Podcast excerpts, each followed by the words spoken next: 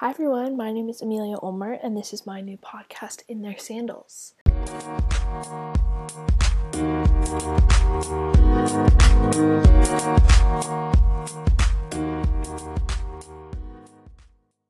So, in this podcast, we're going to try and apply teachings from the Bible to modern day and current events, um, which is sometimes hard to do because they're obviously very different times and different um, situations, but it's really important to do so because if what we believe is true, then God is timeless, and so are all of the um, lessons and morals that we should be taking forward, and um, they should all still be applicable today, although it is sometimes hard to um, connect the two.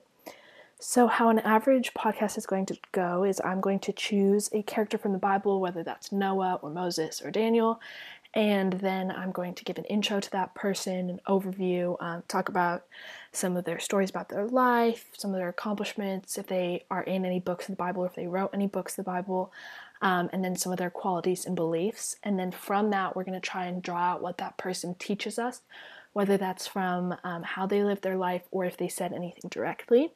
And then we're going to try and apply that to the real world, whether that's a specific current event, um, such as the Black Lives Matter movement or the coronavirus, or if that is a broader modern theme, such as kindness or honesty or service.